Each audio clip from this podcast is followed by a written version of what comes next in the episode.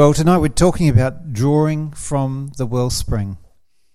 And um, I just want to paint a picture for you.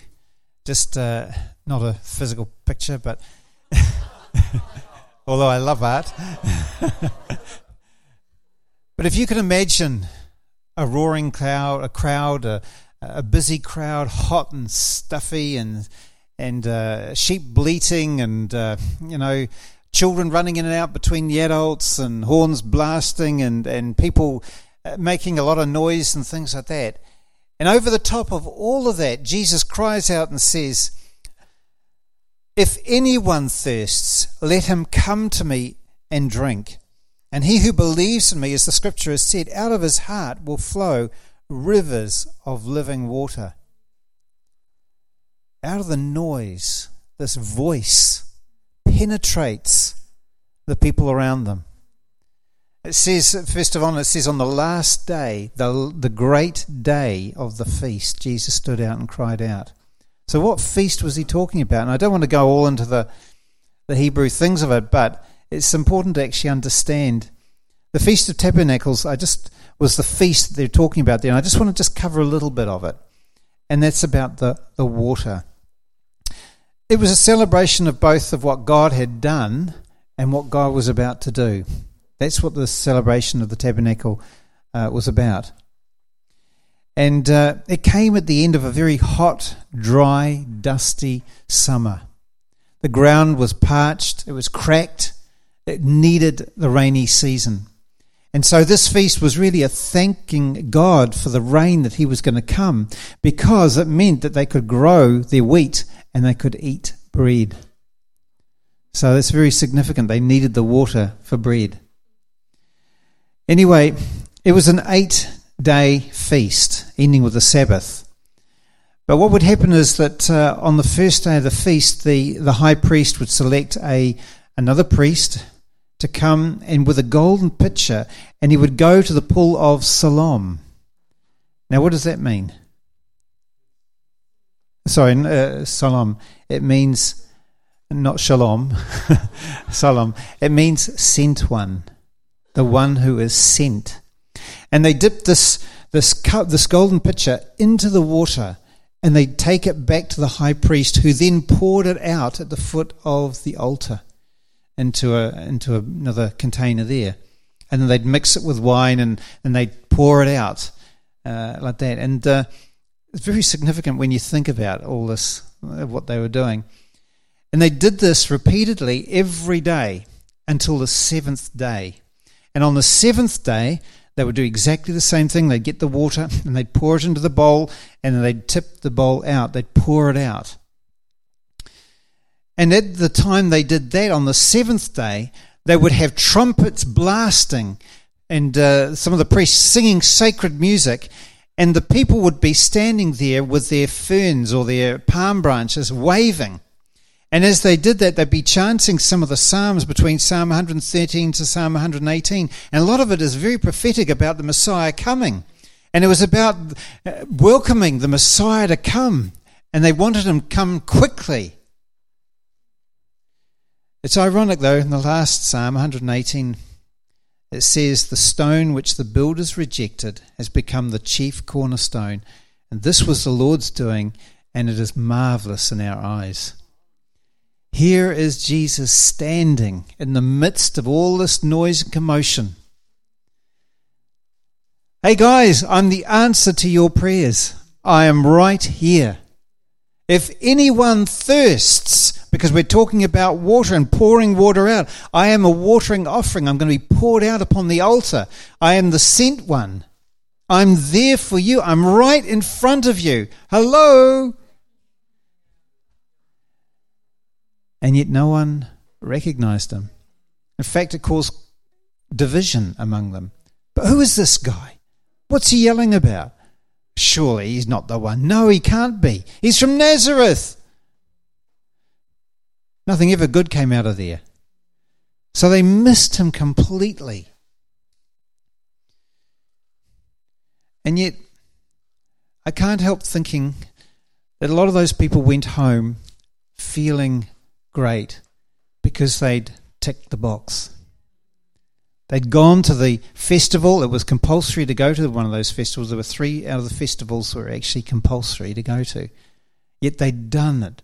They'd fulfilled their obligation. You know, we can do exactly the same. We can go to church, we can go to discipleship group, we can do all the different groups.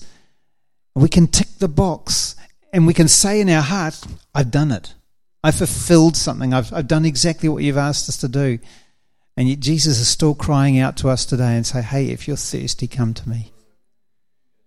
And we can miss it purely because of obligation. It's sad, really, because they, they were a generation that truly he was the cornerstone that they missed. And we can miss him exactly the same. We can be singing all the songs we can be doing all those different things and we can miss Him. And that's really, really sad. And it just really gripped me when I saw that. I thought, obligation. Do I love the Lord out of obligation or out of love? What's my motivation? What's deep within me? But tonight, I just want to have a look at. We're talking about wells. And uh, I want to have a look at a bit of a husband wife team uh, in this one about Rebecca and Isaac. Two very different people, and yet two very different ways of connecting with God, but both drawing from a well. In Genesis 24, verse 11 to 20, I'm not going to uh, read that one out, but here was Rebecca by a well. And the servant of Abraham comes, and he's tired, and he prays a prayer that whoever comes would not only just give him water, but his, his uh, animals as well. And Rebecca comes and he asks for water, and she draws out the water, not just for him, but for the animals. It's a wonderful, wonderful story. But the thing is, she was able to draw from the well and give it effortlessly to those that needed it. There was no hesitation, there was no holding back. And yet, there is a well that God has placed within us to be free flowing. And that's what God has really wanting to do in us because He is that well. And He wants to be free flowing out of us. You see, in those days, communities or families dug wells. So it was for everyone of that community or that family to drink from the well. And the same thing here is I don't know whether you realize how powerful and how deep and how rich the well is in this family that's been dug for you. What are you drawing upon? Are you drawing upon it? Are you going over the messages and meditating on the richness that's there? Because if you only got one small bit of it, it would change your life. But there's so much to draw from that God has placed in us already, in this family. I, I, I remember one person saying to me, Oh, I have to get all my food elsewhere because there's nothing here. And I thought, What? Are you kidding? Are you joking? It's so sad because when people think they understand something, often they could be missing it. And there's something far deeper here than what we realize. A lot of people pass through this place and they comment later, you know, afterwards and say, "Why is this not being preached in our church? I've never heard that before." We've had some friends up in Auckland that come down and they are just blown away every time. And when they go back to their fellowship, they realize how dry it is, how how you know humanistic it is, and yet we have a well here that is so amazing. Do you remember the prophecy that David McCracken gave to this place about a well and restoration? And God is restoring this well, and I see it as you are the stones around that well. And you are building it around it, containing the water so that people can dip their bucket into that water and pour it says poured out on dry ground and it becomes life. Every hundred years um, in America, there's there's this dry, dry valley, And it's, it's so dry that there's hardly any rainfall at all. But every approximately 100 years, it rains in that place. And beforehand, you look at it and it's dry, barren, dusty, dirty, it's horrible. But after the rain has fallen, it becomes a sea picture of purple. As all these little flowers come up and they cover the whole desert floor, you think, where on earth did those flowers come from? And they only come up every hundred odd years. But it changes the whole thing. No matter how dry and cracked your ground is, God wants to pour the living waters on you because what's in you is His seed wanting to come out. It's a beautiful picture. You have to Google it. Uh, it happened about 10, 15 years ago. The last time they recorded was 1800 and something. So uh, amazing. But she was able to draw upon the, the, the family water and pour it out effortlessly. She was able to refresh people. And you know, God is doing a work in us that we're able to pour it out with others, sharing our testimony, sharing what God is doing in us at the right at the moment. Not just about a testimony of further back, but now what is God doing in us and the life that's in us? We have a well that we can draw upon. And I sometimes think of Sandra's a little bit like that too, because she pours it out quite effortlessly. Sometimes it's hard to stop it. you know what I mean? But it's the, truly because of the work that God has done in her. So that no matter the ups and downs of life, she's able to, when people ask her a question, she's able to pour it out. Because it's there. She's been drawing upon the well of what God is doing in here. And it's not just things, it's Him inside of us that he wants to come out because we're being transformed into his image. Now, I want to look at. Oh, that's right. I don't know whether you remember uh, seeing the news about a uh, must be about a month ago. I can't remember it was on the news or Seven Sharp. It was one of them. In Napier, there was a guy that uh, got fed up with the council tainting all the water and doing all things like this, and and it was very dry and hot and a bit of a drought going on and things like that. So he decided that he was going to draw a dig a well in his front lawn.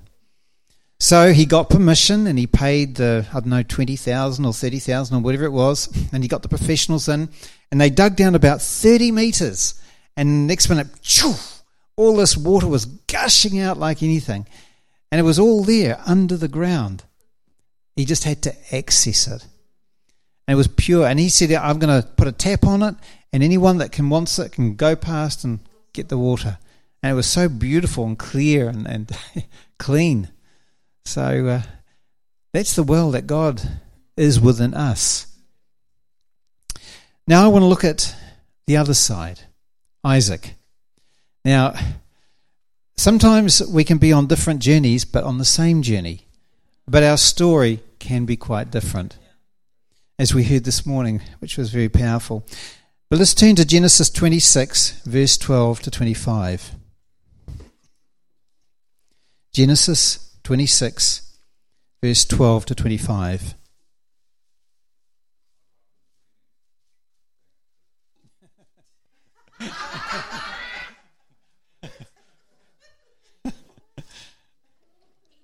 It says, Then Isaac sowed in the land and reaped in the same year a hundredfold, and the Lord blessed him. And the man began to prosper and continue prospering until he became very prosperous. For he had possessions of flocks and possessions of herds and great numbers of servants. So the Philistines envied him. Note that word, envied him. Now the Philistines had stopped up all the wells which his father's servants had dug in the days of Abraham his father, and they had filled them with earth. Very significant. And Abimelech, he's one of the kings there, said to Isaac, Go away from us, for you are much mightier than we. Then Isaac departed from there, and he pitched his tent in the valley of Gerar, and dwelt there. And Isaac dug again the wells of water which they had dug in the days of Abraham his father. for the Philistines had stopped them up after the death of Abraham. He called them by the names which his father had called them. Also Isaac's servants dug in the valley, and they found a well of running water there. But the herdsmen of Gerar quarrelled with Isaac's herdsmen, saying, The water is ours. So he called the name of the well Esek, because they quarrelled with him. Then they dug another well, and they quarrelled over that one also. So he called it the name Sitnah. And then he moved from there and he dug another well, and they did not quarrel over it. So he called the name Rehoboth, because he said, For now the Lord has made room for us, and we shall be fruitful in the land. Then he went up from there to Beersheba, and the Lord appeared to him the same night and said, I am the God of your father Abraham. Do not fear, for I am with you, and I will bless you and multiply your descendants, my servant for my servant Abraham's sake. And so he built an altar there and called on the name of the Lord, and he pitched his tent there, and Isaac's servants dug a well. Lots of well digging. So Isaac is entering a new stage. He'd always totally relied on his father for everything. Suddenly his father has died. Now he has to learn to stand on his own two feet. It's quite a transition. Suddenly you've always been reliant on someone, and suddenly that person's been taken out, and suddenly you've got to stand on your own two feet. You know, for all of us, we have to be able to make sure that He is our foundation. We're not resting on someone else's foundation because that one day that person may not be there. So it's important about what's happening on the inside of us. Let's have a look at their six wells, and let's have a look at them. And, and, and in many ways, I identify with a lot of these wells in my own story. They tried to drink his father's well, but he found it was blocked up by earth. You know, one of the things that can block a well the will of Christ flowing in you is flesh. the earthly ways, the things that get us, you know, the things that we think is the ways that, you know, how God should do it. And this is, it's our earthly thinking, our earthly mindsets. And what was the reason why it was filled up with earth? Because of envy. Now that's interesting. Envy.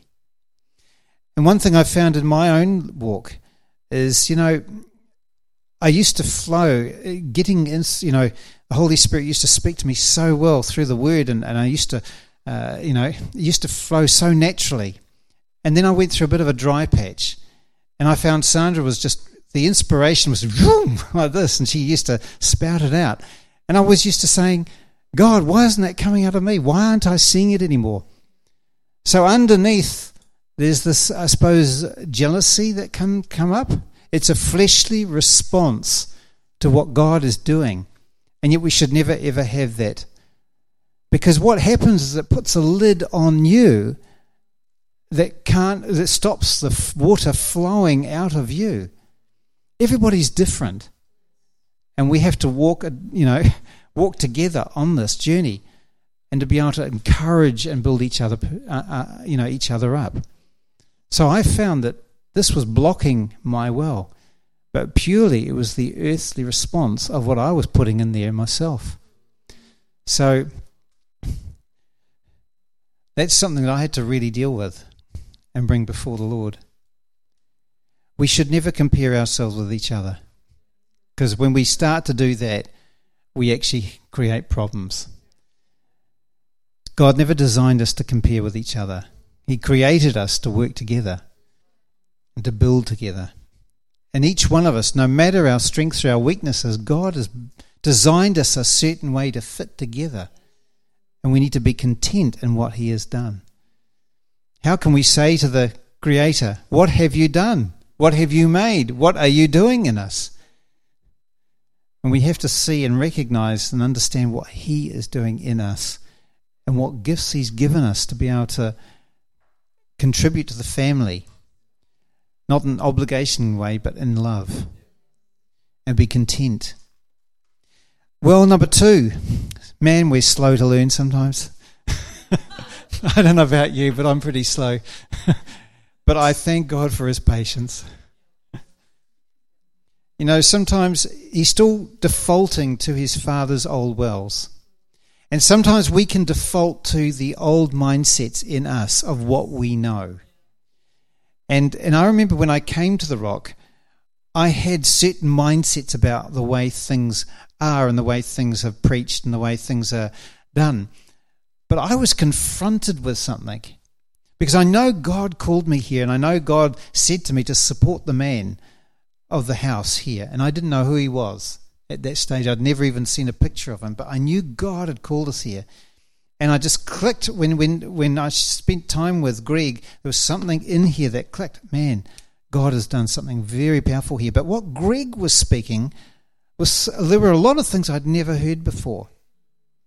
And I thought, what? And this confronted my old mindsets. It should be like this, but he's saying that. And it started to blow my mind away. And if we're not careful, what we can do is if we hold on to those things, we can actually block the world that God has placed within us.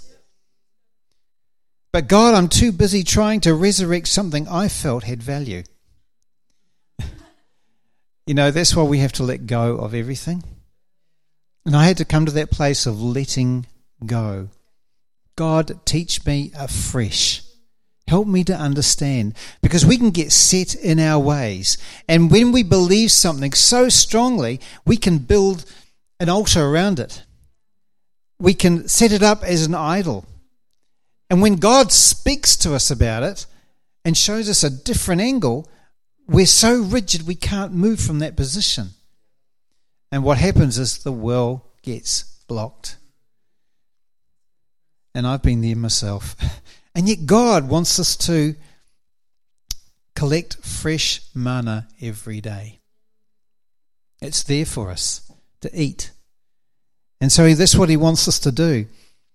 And otherwise, religious mindsets and traditions can actually be one of the biggest stoppers of all.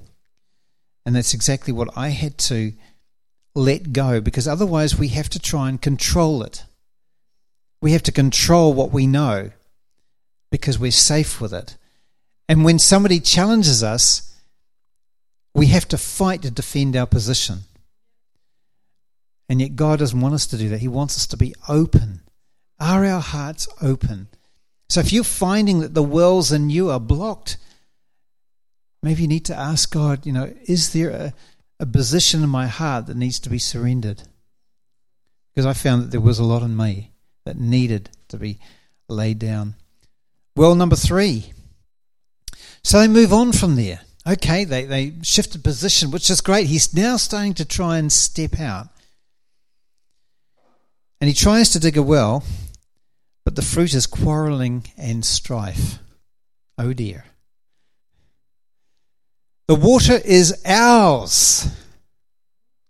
Hmm, that's interesting. The water is ours. Pride and arrogance is another thing that can block a well in you. And particularly when we start to try and do everything through knowledge. There's nothing wrong with knowledge, but when it starts to puff us up and doesn't have any effect or change on us, then really all it does is puff us up. All we create is a library of of information and yet no transformation. And one of the biggest things that was really challenging to me was that Greg was talking about transformation. I saw transformation almost basically external, but actually it has to be internal. And of course, what's being preached in this place is something that you can't just, that's a nice sermon it actually challenges you. It does something deeper. Because why? Because God is jealous for his children to come into all that he has and to come into that place. And so we have to come into a place of letting go of what we we think is great And I used to love to study the word and, and to, to see all sorts of things and to find the Hebrew and the Greek and all sorts of things like that. And uh, that's what I really enjoyed doing. Man, I preached a lot of information over my years. And some of it was pretty good. It was information, but I don't know how far it transformed anybody. Because the Word of God has to be a sword that penetrates sharp and deep. Otherwise, all we're doing is making a nice sounding topic. And so, but God's not here just to muck around. He actually wants lives transformed and changed. But look at what I know becomes the cry instead of look at who I know. Actually, it's only one word difference. Very, very subtle sometimes, eh?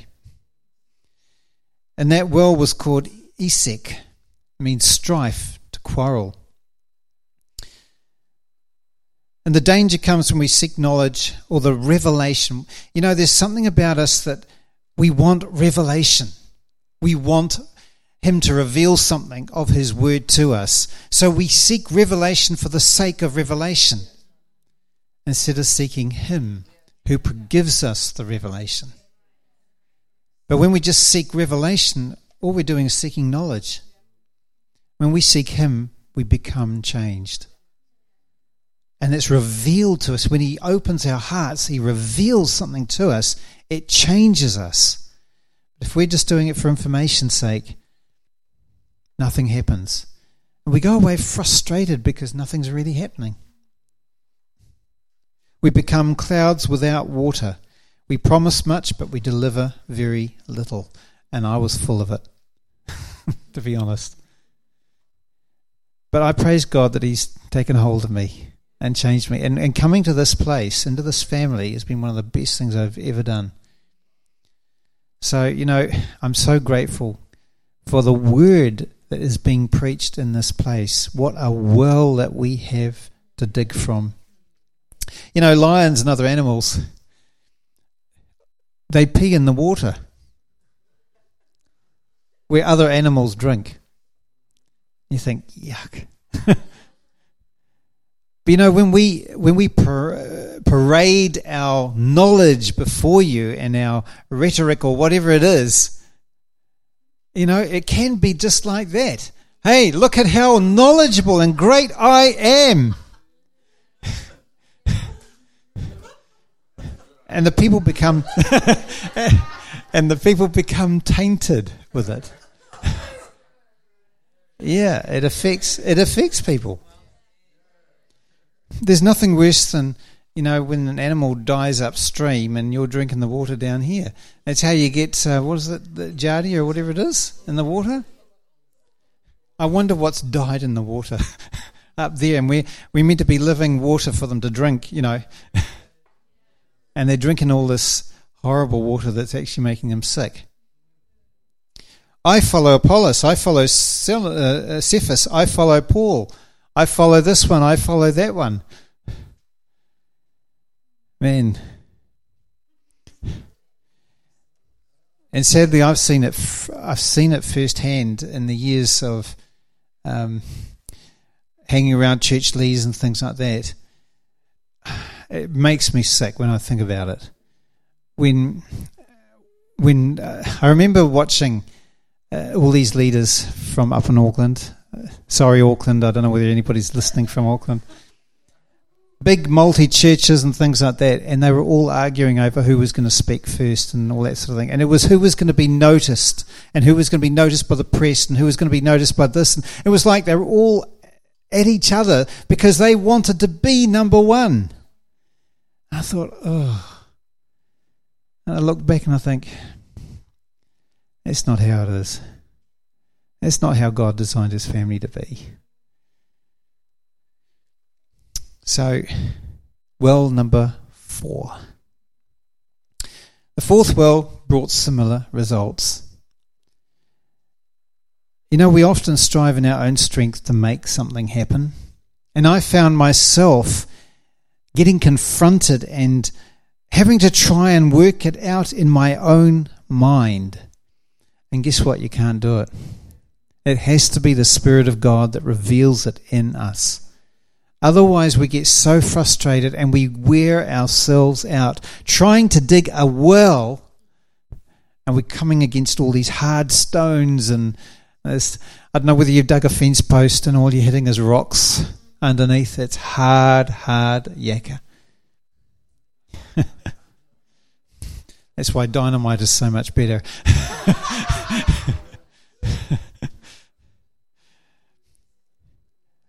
but what we try and do, you see, Sitnah means accusation, accuse, resist, or adversary. Which is interesting, isn't it?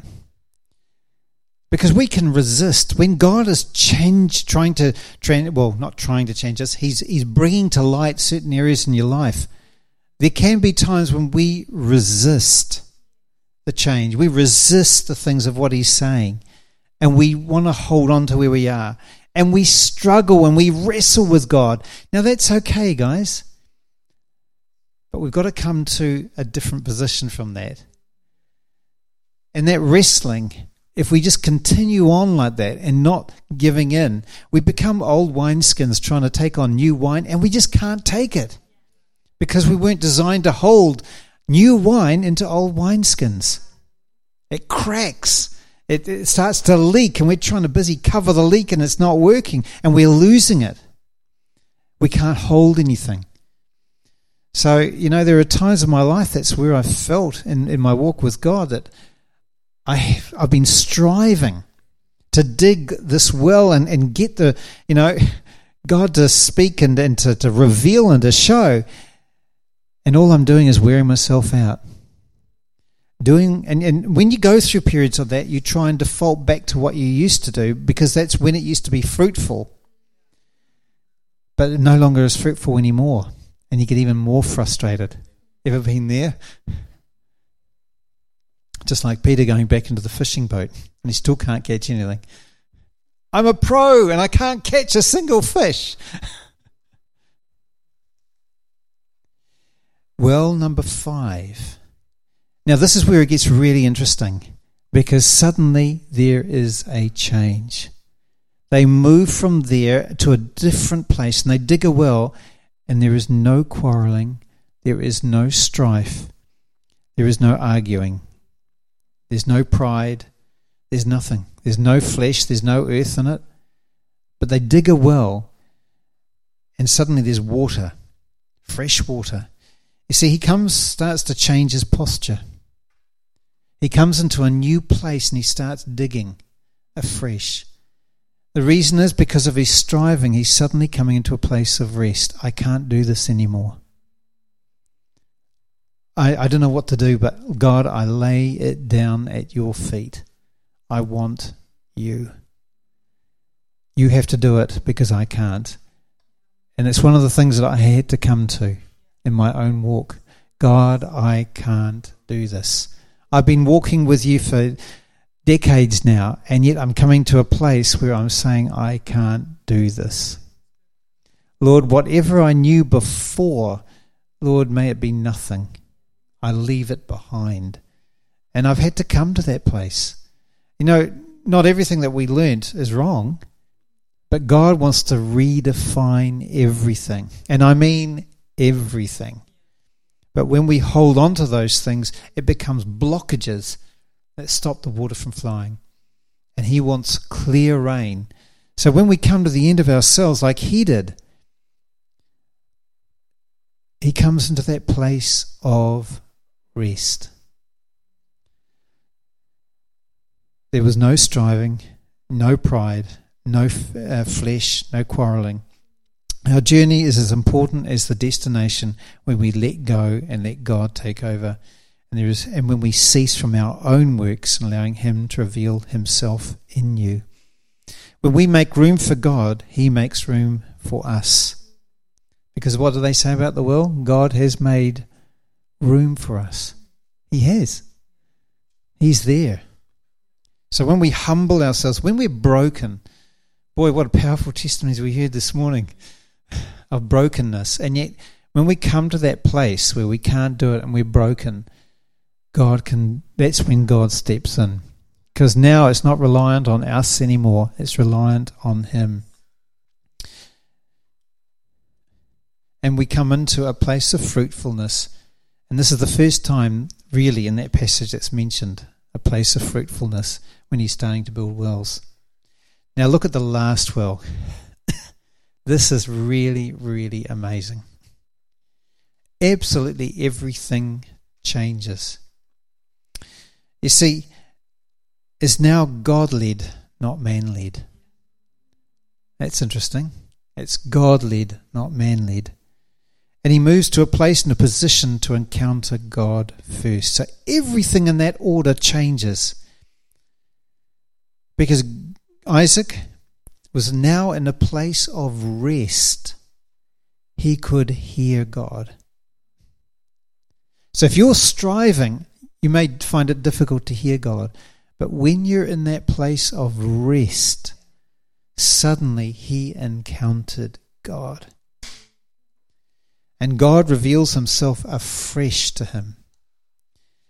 And God begins to reveal himself to him, and then he begins to reveal more of who he is in us.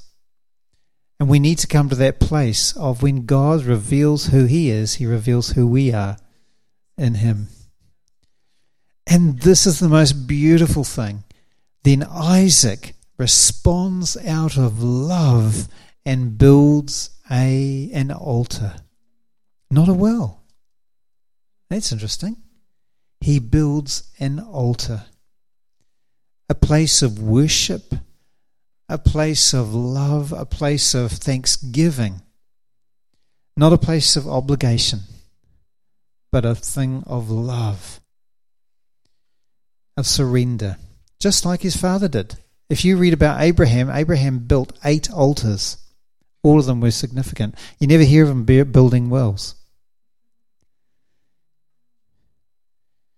So only after in that passage do you hear about Abraham and the wells, but beforehand it was only the altars.